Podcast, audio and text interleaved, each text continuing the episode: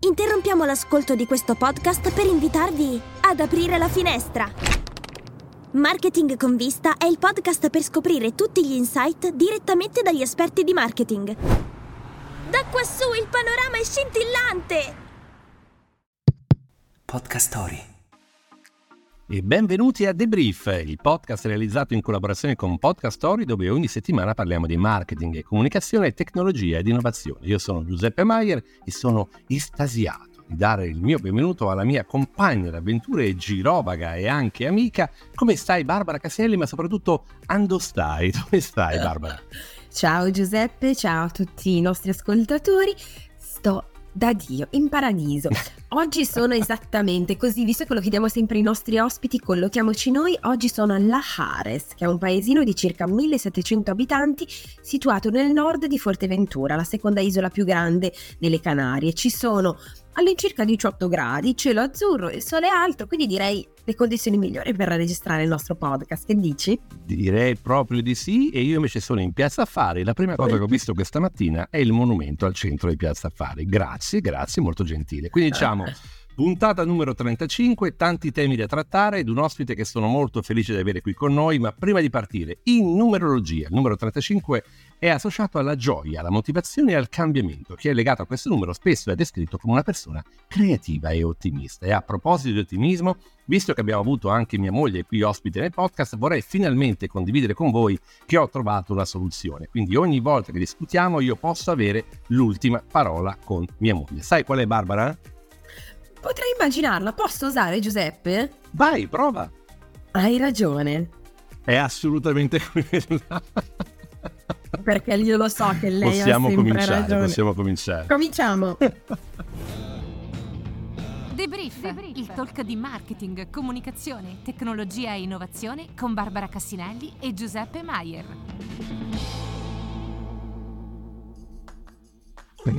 Allora, oggi parliamo della vicenda di OpenAI, è una storia eh, di qualche settimana fa, che però per noi è stata molto interessante, soprattutto anche in vista dell'ospite che avremo, che avremo fra poco qui con noi. Perché è una storia che riguarda leadership sicuramente, è, è stato molto rilevante, molto impattante il fatto che nel momento in cui un board ha deciso di licenziare il proprio amministratore delegato, tutta l'azienda di fatto eh, si è rivoltata contro il board, minacciando di andarsene, quindi spingendo in qualche modo a far ritornare Sam Altman, che era l'amministratore delegato e fondatore di OpenAI, al suo posto. Ma è una vicenda che non parla soltanto di leadership, parla anche di altri aspetti. Ovviamente stiamo discutendo di quella che è la tecnologia forse più importante uh, degli, ultimi, degli ultimi 50 anni, degli ultimi 100 anni, forse di sempre, che è l'intelligenza artificiale. E il modo in cui OpenAI è organizzata, il modo in cui OpenAI è gestita è sicuramente rilevante anche per pensare a come si evolverà questa tecnologia nei prossimi anni. Quindi quanto avvenuto ci dimostra da una parte l'importanza di una leadership stabile, rispettosa dei ruoli e capace di comunicare chiaramente in contesti complessi, ma anche delle difficoltà di crescita e di evolversi per una società come OpenAI che ha un tema sicuramente importante di governance di trasparenza che va, che va indagato, che va capito per riuscire ad avere un'effettiva influenza positiva nell'evoluzione dell'AI. Barbara, tu cosa ne pensi di quello che è successo? Ma allora, quello che è successo mi ha fatto riflettere su una cosa, nel senso che questo eh, è un mio pensiero, nel senso che ci sono alcune, eh, diciamo, ci sono alcune persone, alcuni ruoli per alcune fasi della vita di un'azienda. Quindi probabilmente all'interno, non so, nella fase di startup c'è più bisogno di un visionario, di una persona magari che ne sappia molto, che abbia una visione lontana, strategica e anche di una persona credibile, perché ovviamente è la fase nella quale gli investitori eh, magari mettono dei soldi non tanto o anche in quello che si fa, ma soprattutto nella credibilità della persona. E poi subentra magari una fase nella quale, oltre a crescere ed evolvere nell'innovazione, è necessario essere anche più concreti e pragmatici. E uh, credo che sia difficile trovare una persona che possa incarnare tutte queste qualità per, div- di- per gestire le diverse fasi dell'azienda. A meno che non Probabil- sei Steve Jobs all'inizio e poi per dieci anni te ne vai via e poi torni che e sei un altro Steve Jobs. Eh? Bravissimo, esatto, esatto. Uh, credo che però sia necessaria una maturità e una consapevolezza per capire quando è il momento di passare il testimone. Un po' ammetto che mi fa pensare anche a quelle che sono le aziende a conduzione familiare nostre tipiche in Italia, che a un certo certo. punto, se vogliono continuare a sopravvivere nel tempo, devono anche magari fare un passo o indietro, anche solo laterale, per lasciare la guida a qualcuno che è anche esterno all'azienda e quindi anche ha una visione meno affettiva. Allora, diciamo che il caso di OpenAI mostra sicuramente come anche in realtà l'avanguardia sulla tecnologia possono in realtà attraversare momenti di crisi molto rilevanti nella gestione interna e problemi legati al mondo della leadership, per cui è in questi momenti che le aziende hanno bisogno più di aiuto da parte di persone magari anche esterne al management per farsi guidare e consigliare. E oggi abbiamo la fortuna di avere eh, con noi una di queste persone, stiamo parlando di persone come il nostro ospite che è Paolo Gallo, executive coach, bestseller, author, TEDx speaker, insomma Paolo ne hai tantissime di, di uh, qualifiche importanti per presentarti. Benvenuto a Debrief Paolo Gallo, benvenuto. Benvenuto Paolo con noi. Grazie mille, felice di essere con voi. Allora Paolo, noi eh, cominciamo sempre con una domanda abbastanza basica di rito, cioè da dove ci podcast in questo momento? Dove sei? Sono sotto la neve a Ginevra, dove abito da qualche anno, quindi sono a Ginevra. Posto molto bello e sotto la neve deve essere, deve essere magico, sperando che non ce ne sia troppo, insomma. Um, allora, partiamo, tu appunto dicevo all'inizio, sei una persona estremamente poliedrica e noi ci siamo conosciuti per motivi di carattere professionale, mi sento di dire. Um, e hai scritto diversi libri. Parli, partiamo da uno di questi libri che è La bussola del successo. Lì parli della necessità di adattarsi ai cambiamenti senza tradire se stessi. Uh, qual è il consiglio più importante che daresti a coloro che si trovano di fronte a un cambiamento professionale o personale importante? Dunque, eh, io ho fatto capo del personale in, in, in, tre organizzazioni diverse, la Banca Europea, la Banca Mondiale e anche al World Economic Forum, no? quindi ho avuto l'occasione di intervistare, un giorno ho fatto più o meno un calcolo più, tra le 8 e le 9 mila persone in vita mia, wow. quindi migliaia di volte mi sono trovato a parlare ed ascoltare un perfetto sconosciuto, cercare di capire le motivazioni che spingevano queste persone a fare un determinato mestiere. No? Uh-huh. E per me la cosa più importante è quello di, è ovvio che una persona interessata all'aspetto organizzativo, lo stipendio, la posizione all'interno dell'organizzazione e, e a tutte queste belle cose sicuramente importante. Però in questo libro cercavo di dire, attenzione, cercate di riflettere qual è, quale sia il vostro sistema valoriale, quali sono quindi le cose a cui voi credete, perché poi dovete andare a fare un lavoro che indipendentemente dagli aspetti tecnici deve essere compatibile con i vostri valori come individui.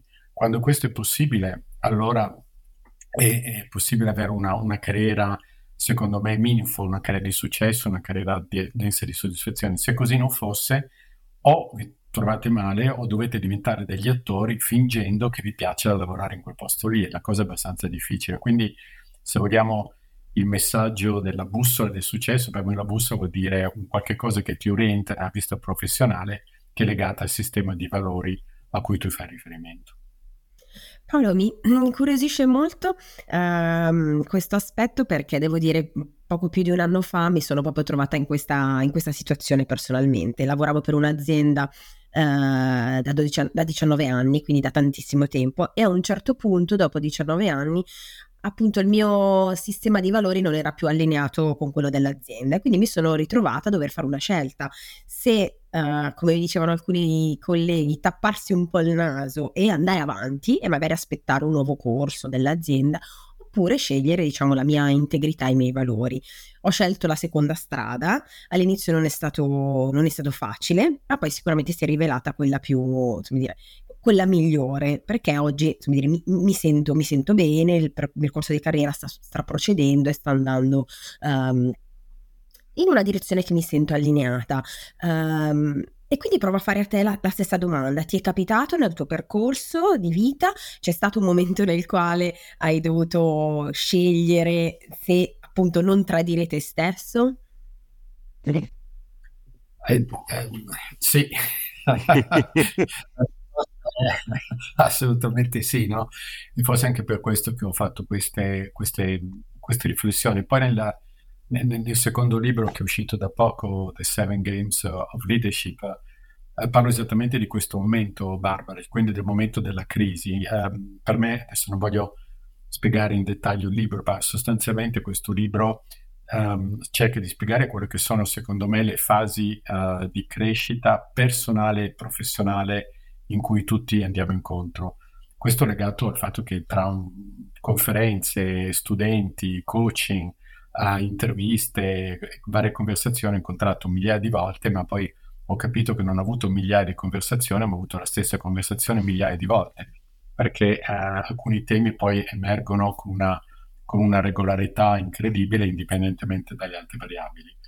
E forse il gioco più difficile, io li chiamo games perché ci sono delle regole all'interno di queste, di queste fasi, più difficile da, da, giocare è quello della crisi. E la crisi è un momento, un po' scherzando, io dico, la crisi è un po' come Pasqua, uno magari non sa la data, però sa perfettamente che arriva, no?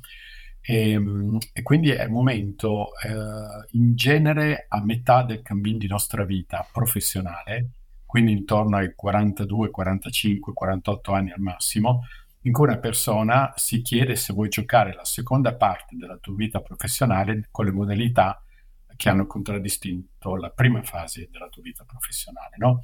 E in genere una persona si gratta la pera, come direbbe mio nonno, eh, per fare delle, delle, riflessioni che sono più profonde rispetto ad andare, che ne so, dall'Unicredito alla Banca Intesa, dalla McKinsey alla Deloitte piuttosto che azienda A dall'azienda B. Quindi devi gestire una trasformazione che è molto più profonda rispetto a quella a, gestire un cambiamento. Il cambiamento cambiano le, le, le, diciamo le, le circostanze esterne, però tu rimani chi sei, no? Ad esempio, ho vissuto in tanti posti diversi in vita mia, ho fatto 14 traslochi, se ne faccio ancora uno mia moglie wow. mi lascia. quindi infatti mia moglie l'ultimo trasloco ha detto Paolo ancora uno scatolone in più e preferisco prendere un marito nuovo. Quindi diciamo è stata molto chiara in questo. Ma tutti a parte i, i, i, cambiamenti sono difficili da gestire ma sono sostanzialmente richiedono una capacità di adattamento. Però tu rimani chi sei. La trasformazione invece sei tu che stai cambiando e quindi è molto più profonda, molto più difficile, molto più meaningful perché se riesci a capire quali sono le necessità e le modalità di gestire questa trasformazione, poi hai una seconda parte della tua vita professionale che è meaningful, che make sense, che, che ti dà soddisfazione, che ti dà anche quell'energia che magari stavi perdendo nell'ultima fase, della prima, nell'ultimo momento della tua della, della fase iniziale. Quindi la tua domanda, Barbara, certo che ho affrontato questo momento e questo ti permette di... Um, io ho avuto un coach che mi ha aiutato circa dieci anni fa in questa, in questa trans, transition, ho trovato il, il process, quindi diciamo la modalità con cui lei mi ha aiutato assolutamente rilevante, appunto che ho voluto impararla anch'io, quindi ho fatto un master in coaching per poterlo poi fare e utilizzare con altre persone. È un momento chiave nella vita di tutti quanti e se gestito in maniera intelligente può portare a una fase di reinventarsi, che poi è la fase successiva nel mio libro, che è molto più profonda rispetto a mettere una nuova fotografia su LinkedIn o fare una nuova web page. È proprio trovare un significato, un'energia, una, un purpose diverso che ti permette poi di, di, di, secondo me, di divertirti nella seconda fase invece semplicemente di sopravvivere come magari uno ha fatto nella fase finale della prima, della prima parte. Chiaro. Chiaro Paolo. Quindi stiamo parlando del, del, tuo secondo libro adesso, quindi The Seven Games of Leadership, Navigating the Inner Journey of Leaders. E, ehm, mh, nella descrizione di questo libro c'è un aspetto che mi è piaciuto molto che tu un pochino hai, hai coperto adesso, no? cioè il fatto che eh, non si tratta tanto di distruggere lo status quo, ma si tratta proprio di eh, provare a trasformare, ridisegnare uh, la propria purpose. E c'è un aspetto uh, che non hai citato, che, sul quale però ti chiederei una, un approfondimento ulteriore, cioè uh, non isolati dal mondo, ma in un contesto del, che vede la, la propria, dire, il proprio percorso inserito all'interno di una purpose più larga, no? in qualche modo, che mi sembra molto interessante in un mondo soprattutto dove siamo tutti portati a essere un pochino isolati Uh, e, e, io e te abbiamo fatto, ricordo un, il bellissimo percorso di coaching che, che, abbiamo fatto insieme, ahimè l'abbiamo fatto a distanza proprio perché eravamo all'epoca isolati. Quindi quanto è importante riuscire a essere non soltanto centrati su se stessi, ma anche connessi col resto del mondo? Ma è essenziale perché, um, ripeto un po' velocemente questi seven games. Il primo game è, lo chiamo the inner game, che è la capacità di avere chiarezza sul motivo per cui stai facendo qualche cosa. E quindi non è un aspetto tecnico, ma proprio quando ti alzi al mattino perché lo fai, no? E questo è fondamentale. Il secondo games io lo chiamo the better game, che una volta che uno capisce la direzione, il mestiere ah. e l'ambito in cui tu vuoi lavorare, cercare di migliorarsi nel, nel fare bene quella roba lì. I primi due games sono molto egocentrici, sostanzialmente sei focalizzato su te stesso ed è giusto che sia così. Uh-huh. Io ho una figlia di 18 anni che in questo momento si sta chiedendo cosa vuole fare da grande, no? E quindi questo è perfettamente legittimo. Il primo passo, secondo me, di maturità proprio come, come persona è quello successivo che io chiamo the outer and caring game, che è esattamente legato alla tua domanda, Giuseppe. Outer vuol dire la capacità in, in di connect the dots, di connettere i punti, di sviluppare quello che in psicologia viene chiamata contextual intelligence. Quindi io un po' scherzando dico apri le finestre e cerca di capire quello che succede fuori.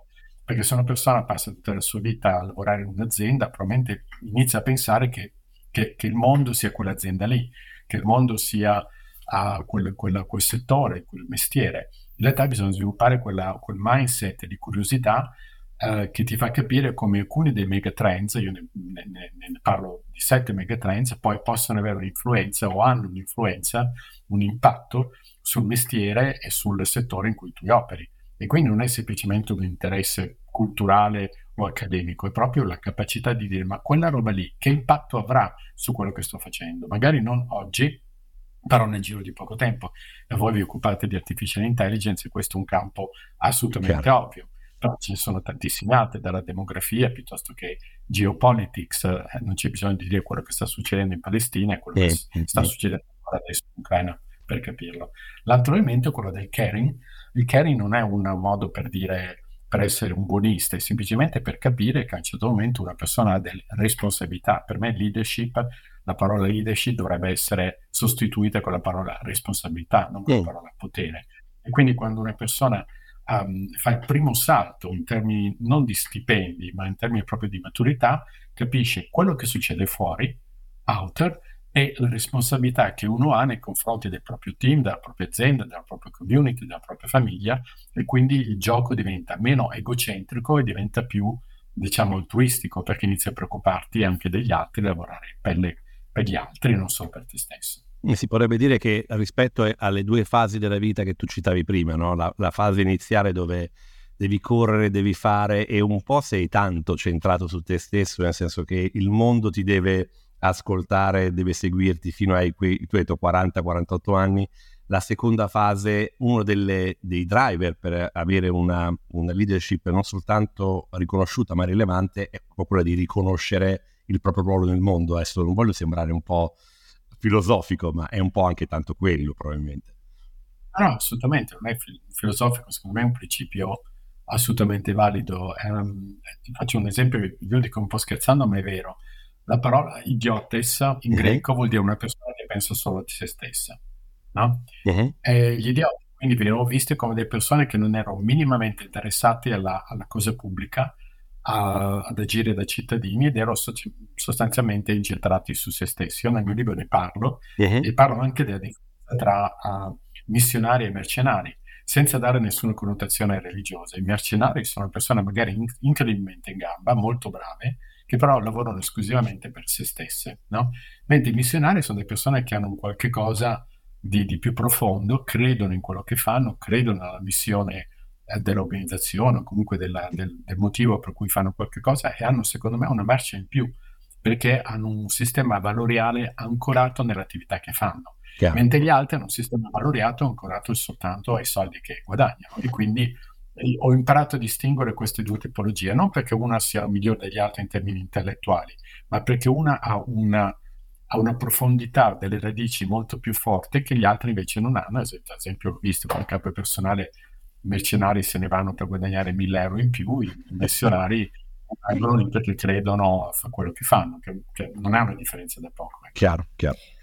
Mm, Paolo, mm, una curiosità, e in base ovviamente alla tua esperienza, tu hai lavorato oh. in più di 70 paesi, diverse esperienze professionali, tra le quali appunto anche eh, il direttore delle, delle, risorse umane. In relazione a quello che dicevi prima, quindi hai diversi game, inner game, better game, outer game e così via, quanto è, diciamo, queste, il percorso da affrontare all'interno di queste fasi, quanto è responsabilità del singolo e quanto è anche responsabilità delle aziende nelle quali le persone operano, perché a volte si sente sempre dire ma l'azienda non mi dà gli elementi per, l'azienda non mi forma, l'azienda non mi fa, eh, quanto secondo te de- deve essere un aiuto che ovviamente il, mh, ci deve dare il contesto nel quale operiamo e quanto è di eh, iniziativa de- del singolo? Ma appunto è per quello che diciamo, nel mio primo libro ne parlo in maniera, spero, diffusa, nel senso è, è, è veramente importante che una persona eh, scelga di lavorare in un contesto organizzativo che permetta di, che, che il proprio sistema valoriale venga, sia condivisibile. No? Quando questo non succede, beh, una persona ha una scelta, si alza e se ne va. No? Eh, nessuno è, è legato come una catena a nessuna azienda, quindi se una persona ritiene che il capo sia particolarmente tossico, tossico non perché sia drogato, ma perché l'organizzazione sia tossica, mm-hmm. che eh, a parte che ci sono anche capi così, ma questo sarà un altro, ma quello è un altro tipo di problema. Esatto, un'altra, un'altra patologia. No, quello sarà un del de libro del terrore, no? Però da tutte parti, se una persona um, non ritiene di, di imparare, non, non, ritiene di crescere, io credo che sia legittimo fare delle valutazioni uh, più profonde, e, nel senso di capire se quell'azienda fa il caso tuo, oppure ci sono anche dei, delle, delle, aziende che magari ti offrono qualche cosa per 2, 3, 4 anni e senza essere degli opportunisti, una persona dice mi va bene questo tipo di arrangement, mi va bene, però poi so che dopo uno scende dall'autobus e, e, e ne prende un altro, ecco, quindi um, io faccio molto coaching con molte persone che hanno validissimi motivi di di lamentarsi, di non essere contenti. Quindi da, da un certo punto di vista hanno perfettamente ragione. Però eh, senza parlare di religione e di filosofia, il buon Gesù bambino ci ha dato il libero arbitrio e il libero arbitrio vuol dire che una persona ha la possibilità di prendere una scelta e di fare altre, fare, fare altre cose da un'altra parte. Chiaro, chiaro. Paolo, nella, nella, tua lunga carriera tu hai sicuramente visto tanti cambiamenti no? nel mondo del lavoro ehm, in diversi contesti rispetto, visto che questo podcast è molto ascoltato da, da giovani eh, fondamentalmente, qual è la, mm, rispetto al tuo punto di vista il, un consiglio per i giovani per prepararsi a affrontare i cambiamenti che ci saranno comunque anche nel futuro del mondo del lavoro? Ma eh, è ovvio che i cambiamenti ci sono, eh, sono all'ordine del giorno, no? E quindi eh, credo che tutti abbiano intellettualmente ha internalizzato l'idea che il cambiamento fa parte della normalità, quindi anzi quando non c'è un cambiamento una persona dovrebbe iniziare a preoccuparsi, no? un po' come il film del terrore in cui non succede niente, tutto è tranquillo. Quindi sta arrivando qualcosa. Sta arrivando, sta arrivando il mostro, no? Quindi la prima cosa è, è vera. Uh, il secondo, io ne parlo del mio libro nell'ultimo capitolo, come crescere il tuo valore professionale, no? How do you increase your professional value? Il libro adesso in inglese uscirà in italiano in, uh, in aprile. Um, e secondo me ci sono tre elementi che una persona deve tenere proprio chiaro nella propria testa. No? Um, e, e, metto una formula matematica abbastanza banale, però insomma la gente poi se la ricorda. La prima cosa devi aumentare il tuo uh, valore, e, e lo chiamo knowledge capital. In altre parole, continuare ad investire su se stessi e sulla propria formazione.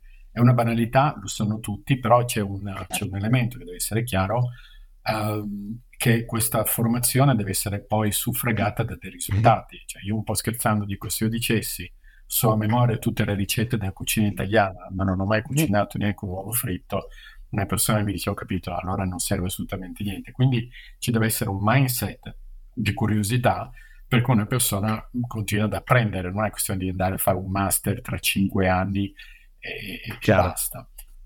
Secondo, ci deve essere quello che io chiamo relationship capital. Relationship capital non sono i numeri di followers che uno ha su LinkedIn o su Instagram, ma quante persone si fidano di te, e, che è una cosa diversa. E io un po' scherzando dico, fai la prova del WhatsApp. Quante persone tu hai su WhatsApp che quando le chiami ti richiamano e viceversa. Quindi ci deve essere, deve essere quella relazione fiduciaria che con, lo dico con un pizzico di romanticismo, ma è vero che io con Giuseppe che Giuseppe è con me. Nessuno certo. dei due in questo momento non c'è nessun interesse economico, lui non riporta me, io non riporto lui, però è stato stabilito un rapporto fiduciario che comunque rimane negli anni, di cui io ho, ho un enorme valore. Questi due valori, knowledge capital, relationship capital, deve essere moltiplicato per il tuo reputation capital. Uh-huh. E perché è moltiplicato? Perché se tua reputazione è zero, qualunque cosa tu abbia imparato non vale più assolutamente niente, no? Quindi um, è una battuta, ma in realtà è, credo che sia importante capire che la reputazione è assolutamente fondamentale. La reputazione non è semplicemente non fare delle cose illegali e comportarsi, come direbbe mio padre, persona per bene, con il trattino tra per yeah, e yeah, bene, e da signore, e da signora vuol dire semplicemente essere educato ed elegante, ma non fare mai sgambetti, non tirare mai gomitate in faccia. Io errori ne ho fatte 237.000, ok? Mia moglie me le ricorda quotidianamente, ok? Stamattina infatti si è alzato, ah, non ti sei dimenticato, oh, che miseria, io non mi ero dimenticato una cosa. Quindi eh, non, non, mi spavento negli errori, perché sono sempre fonte di apprendimento, però non credo che ci sia nessuno che possa dire Paolo Gallo mi ha fregato perché ha fatto così. Quindi la, la, la, reputazione è fondamentale. Quindi la capacità di capire che il cambiamento e la trasformazione faranno parte della tua vita, penso che l'abbiano capito un po' tutti.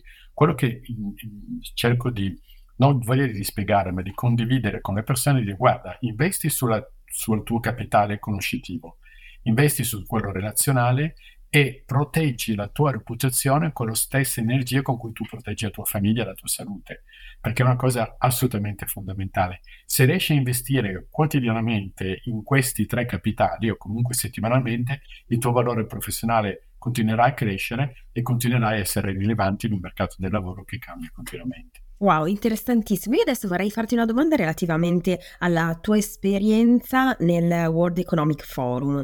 Quanto è mh, mm, complesso bilanciare le esigenze, eh, diciamo, di un'organizzazione di questo tipo con quello che sono ovviamente le esigenze delle persone che, che ci lavorano? Um, aiutami a, capire meglio la tua domanda, scusami. Nel senso, la, la, tua esperienza nel World Economic Forum, tu lì di, di che ruolo ti occupavi? Eri, ti occupavi delle risorse umane, giusto? Eh, ero, ero capo delle Human Resources al World Economic Forum, sì. Perfetto. E quindi quanto è stato complesso, se lo è stato, dover mixare ovviamente quelli che erano gli obiettivi, chi, eh, lo scopo, l'obiettivo di questa, di questa, organizzazione con quello che invece era la, l'obiettivo del benessere e del far star bene e crescere le risorse umane. C'era un contrasto? Non, non l'hai visto? È stato più o meno complesso? Ma no, diciamo che quando fare il capo del personale è un ruolo che io ho ottenuto per uh, un giorno mi sono anche divertito 16 anni 7 mesi e 4 giorni. Wow! Un giorno ho detto ma quanto cacchio sono rimasto a fare il capo del personale? Ho fatto il calcolo esattamente 16 anni 7 mesi 4 giorni quindi come si dice in inglese no that I'm counting no? Um, che sia è, è, è, difficile quello che è un po' il paradosso de, del leader, no?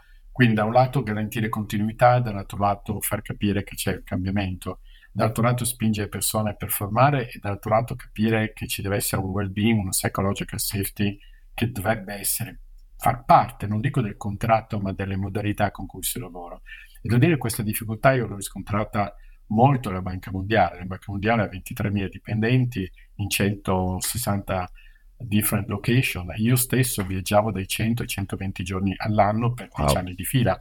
Mia moglie mi vedeva molto poco e delle volte, non sto scherzando, io mi svegliavo al mattino, non sapevo dove ero, oppure sembra figo, ma io ho lavorato in, in quattro continenti nella stessa settimana, yeah. sembra figo dirlo, non, non, è per niente figo quando uno ci vive, quando ti alzi non sai dove sei, quando sei costantemente jet lag, eccetera, eccetera. Quindi la difficoltà è quello, qual è un compromesso inter- inter- diciamo plausibile e accettabile per cui le persone sono comunque eh, spinte e, e, incoraggiate a lavorare, a performare, a ottenere dei risultati, però preservando dei valori umani e delle modalità eh, operative che sono umane, accettabili e condivisibili. E diventa molto difficile quando lavori per 23.000 persone con delle culture, dei tempi e delle modalità diverse di, di, di lavoro. No? E, questo non ha una, una, una, ricetta, non ha una formula magica, è una, secondo me è molto legato alla capacità che uno ha di ascoltare uh-huh. quelli che sono diciamo, punti di vista diversi e quelli di trovare dei compromessi. Compromesso per me è una parola bella, non una parola sporca, per cui trovi una sintesi uh, that makes sense, no? che, che abbia un significato per le persone. Quindi l'imposizione, l'urlare, battere i pugni sul tavolo, secondo me non funziona, funziona un'altra modalità col 99.5% delle persone. Con chi non funziona, vabbè, allora devi avere un altro tipo di conversazione, magari lo accompagni alla porta, ma la mia esperienza, le persone eh, lo capiscono, soprattutto se sono dei missionari e capiscono che la motivazione per essere lì trascende il tuo ruolo. Quindi l'alleviation of poverty, dove ci sono 2 billion di persone che guadagnano meno di 5 dollari al giorno, bene, questa è una motivazione secondo me molto forte che, riuscia, che riusciva a far capire delle istanze diverse, di culture diverse.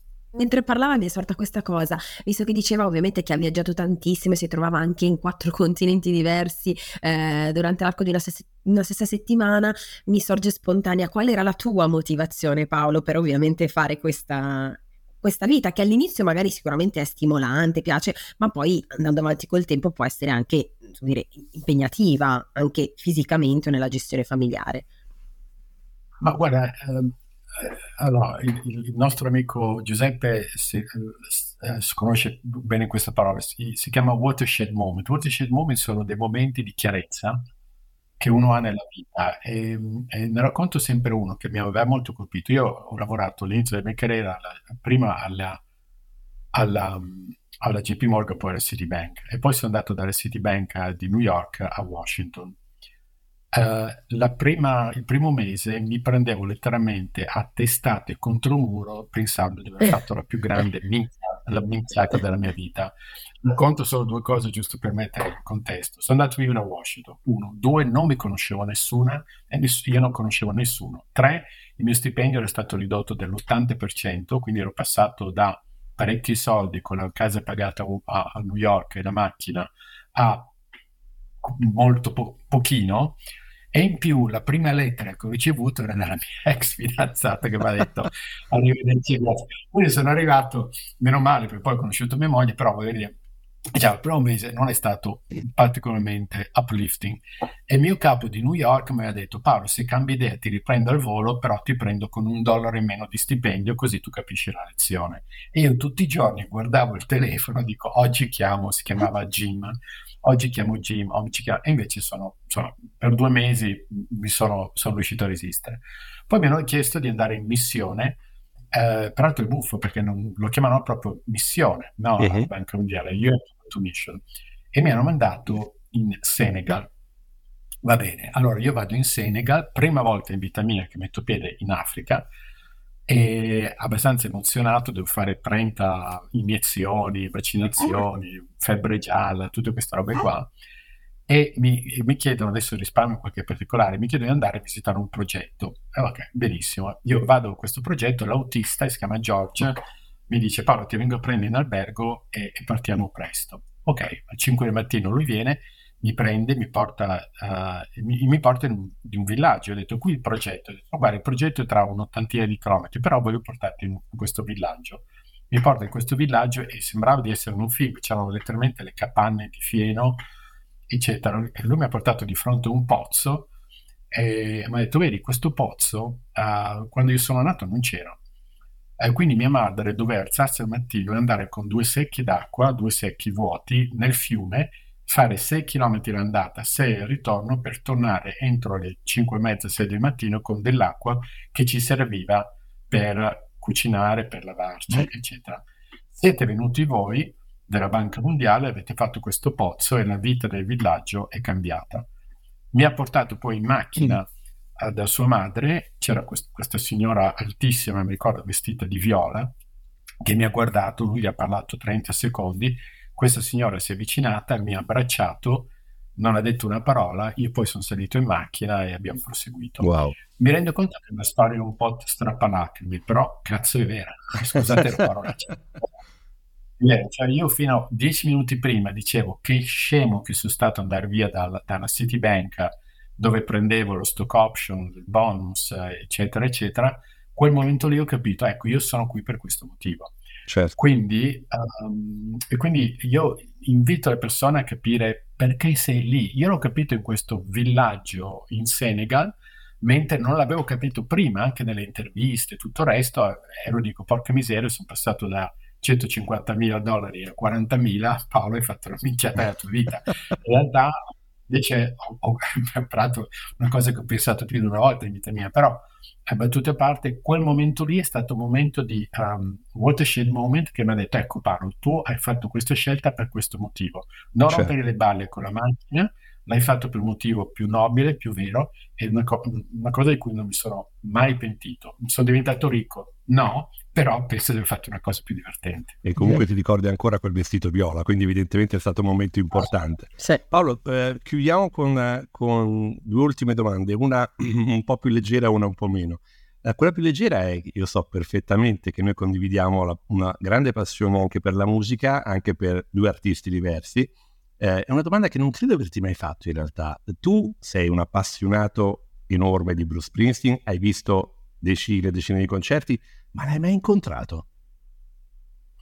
Dunque, uh, ne ho visti 83 concerti, oh, wow. l'ho incontrato una volta sola, okay. una volta sola a Milano, uh, nel tour che ha fatto nel 92-93, che tra l'altro non è stato il tour migliore che ha fatto. Uh-huh. Ho un amico giornalista che mi ha detto guarda che Bruce è in questo albergo. Io sono andato in questo albergo, a quell'epoca lavoravo a Milano e c'erano 200 fans che lo aspettavano, però io ero anche cravatta, è, sono entrato in questo albergo con l'aria, come dire, sono un cliente dell'albergo, ovviamente non lo ero, e Bruce era lì con la, con la, con la band che stavano aspettando per andare a fare le prove, il concerto era il giorno dopo, no? Benissimo, lo, vi, lo vedo e cacchio, lui è lì al bar che... che Amabile, che sta, tranquillo tranquillo, nessuno mi rompe le balle, dico Paolo, questa è la tua occasione. Mi sono avvicinato pensando che mi avrebbero preso schiaffi, lui si mi ha fatto sedere, ho detto, ah, nice to meet you, ci siamo conosciuti, e gli ho detto, guarda, so già che ti hanno rotto le scatole milioni di persone, che milioni ti hanno detto, I'm your biggest fans, però uh, ho detto, domani riesci a fare la canzone New York Serenade? Mm-hmm. E lui ha detto, eh, mi ha detto, beautiful song, ho detto, però no, non la facciamo perché ci bisogno degli archi, dei violini, e quindi non la faccio. Uh, poi dopo circa 10 secondi uh, sua moglie, Patti Sciaffa, gli dice Bruce e gli fa vedere uh-huh. eh, così dice, è il momento di andare. Lui mi guarda e mi dice scusami non ti ho chiesto il nome, come ti chiami? Fa Paolo. Ho detto Paolo, uh, can I ask you a question? Ho detto sì certo, fai pure. Ha detto are you married? E, e sei sposato? Gli ho detto no. E lui fa then don't. Ma non abbiamo seguito dato... questo consiglio. Quindi poi io ho pagato, poi fa, oh, I have to pay the beer, ha detto Bruce, ha detto almeno questo. Del...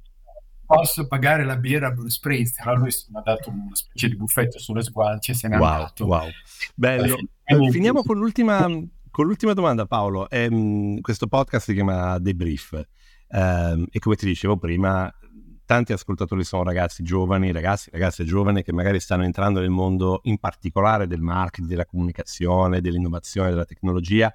Uh, e quindi la domanda che ti faccio è, se tu dovessi dare un consiglio uh, al giovane Paolo, quindi il Paolo prima di andare a New York, prima di girare una settimana a quattro continenti, quale, quale consiglio daresti al, al giovane Paolo? Ma quello che mi ha detto mio padre quando io avevo sei anni e, e lui è tornato, tu Giuseppe, questo storia lo conosci. uh, mio padre lavorava all'estero, in Brasile, ed è tornato il primo giorno di scuola, cosa che non succedeva mai. No? Eh, poi a quell'epoca i telefoni, una telefonata dal Brasile costava come una cena, no? quindi io avevo letteralmente 40-50 secondi alla settimana con mio padre, no? e non è una battuta in cui certo. mi chiedeva sempre cosa aveva fatto la Juventus, perché lui era tifosissimo della Juventus e come andavo a scuola. Comunque lui era venuto a, il primo giorno di scuola a prendermi e alla fine della, diciamo, di, questa, di, questo pranzo che abbiamo fatto insieme, prima che lui ritornasse in Brasile, mi ha detto Paolo, da domani io non ci sarò più qui con te perché torno in Brasile a lavorare, però eh, tien, eh, scrivi queste tre domande. Io sapevo già scrivere, uh, avevo sei anni. Detto la prima cosa se ami quello che fai, la seconda se impari delle cose nuove, la terza se hai aiutato qualcuno. Ogni giorno devi dire di sì ad almeno una di queste tre domande. E questo per me è stata la mia bussola, no? Quindi, okay. dipendentemente dal lavoro, avere chiaro A, se ti diverti, quindi se ami quello che fai, se stai aiutando qualcuno, quindi per sviluppare quel capitale relazionale di cui abbiamo parlato, e se um, veramente l'imparare fa parte della, della, tua modalità piuttosto che ripetere tutti i giorni. Quindi non do consigli, però yeah. cerca di amare, divertirti, aiutare, imparare e secondo me sei sulla strada giusta. Super. Grazie mille Paolo, ricordiamo il libro in uscita uh, The Seven Games of Leadership che uscirà anche in italiano, quindi mi sembra di capire, nei prossimi settimane e esatto. mesi. Ok. Eh, grazie davvero per il tuo tempo Paolo, è stato un piacere averti con noi a Debrief, grazie molto. Grazie Paolo, un piacere. Grazie a voi. Amare, divertirsi, aiutare. Queste le tre parole che mi porto a casa da questa chiacchiera con Paolo, che sono state davvero, davvero piacevoli. E direi che questo è tutto per oggi. Ringraziamo ancora Paolo Ganno per la sua partecipazione. L'episodio di oggi è stato curato da Francesca Silvia Loiacono, Lorenzo Zannino è l'executive producer, Matteo Virelli è il chief sound officer. Se ti piace quello che hai ascoltato, please scarica l'app Podcast Story e fai follow download e subscribe per ricevere ogni settimana un nuovo episodio di Debrief su Spotify, Apple Podcast o dovunque ascolti i tuoi podcast. Ciao Giuseppe! Ciao Barbara!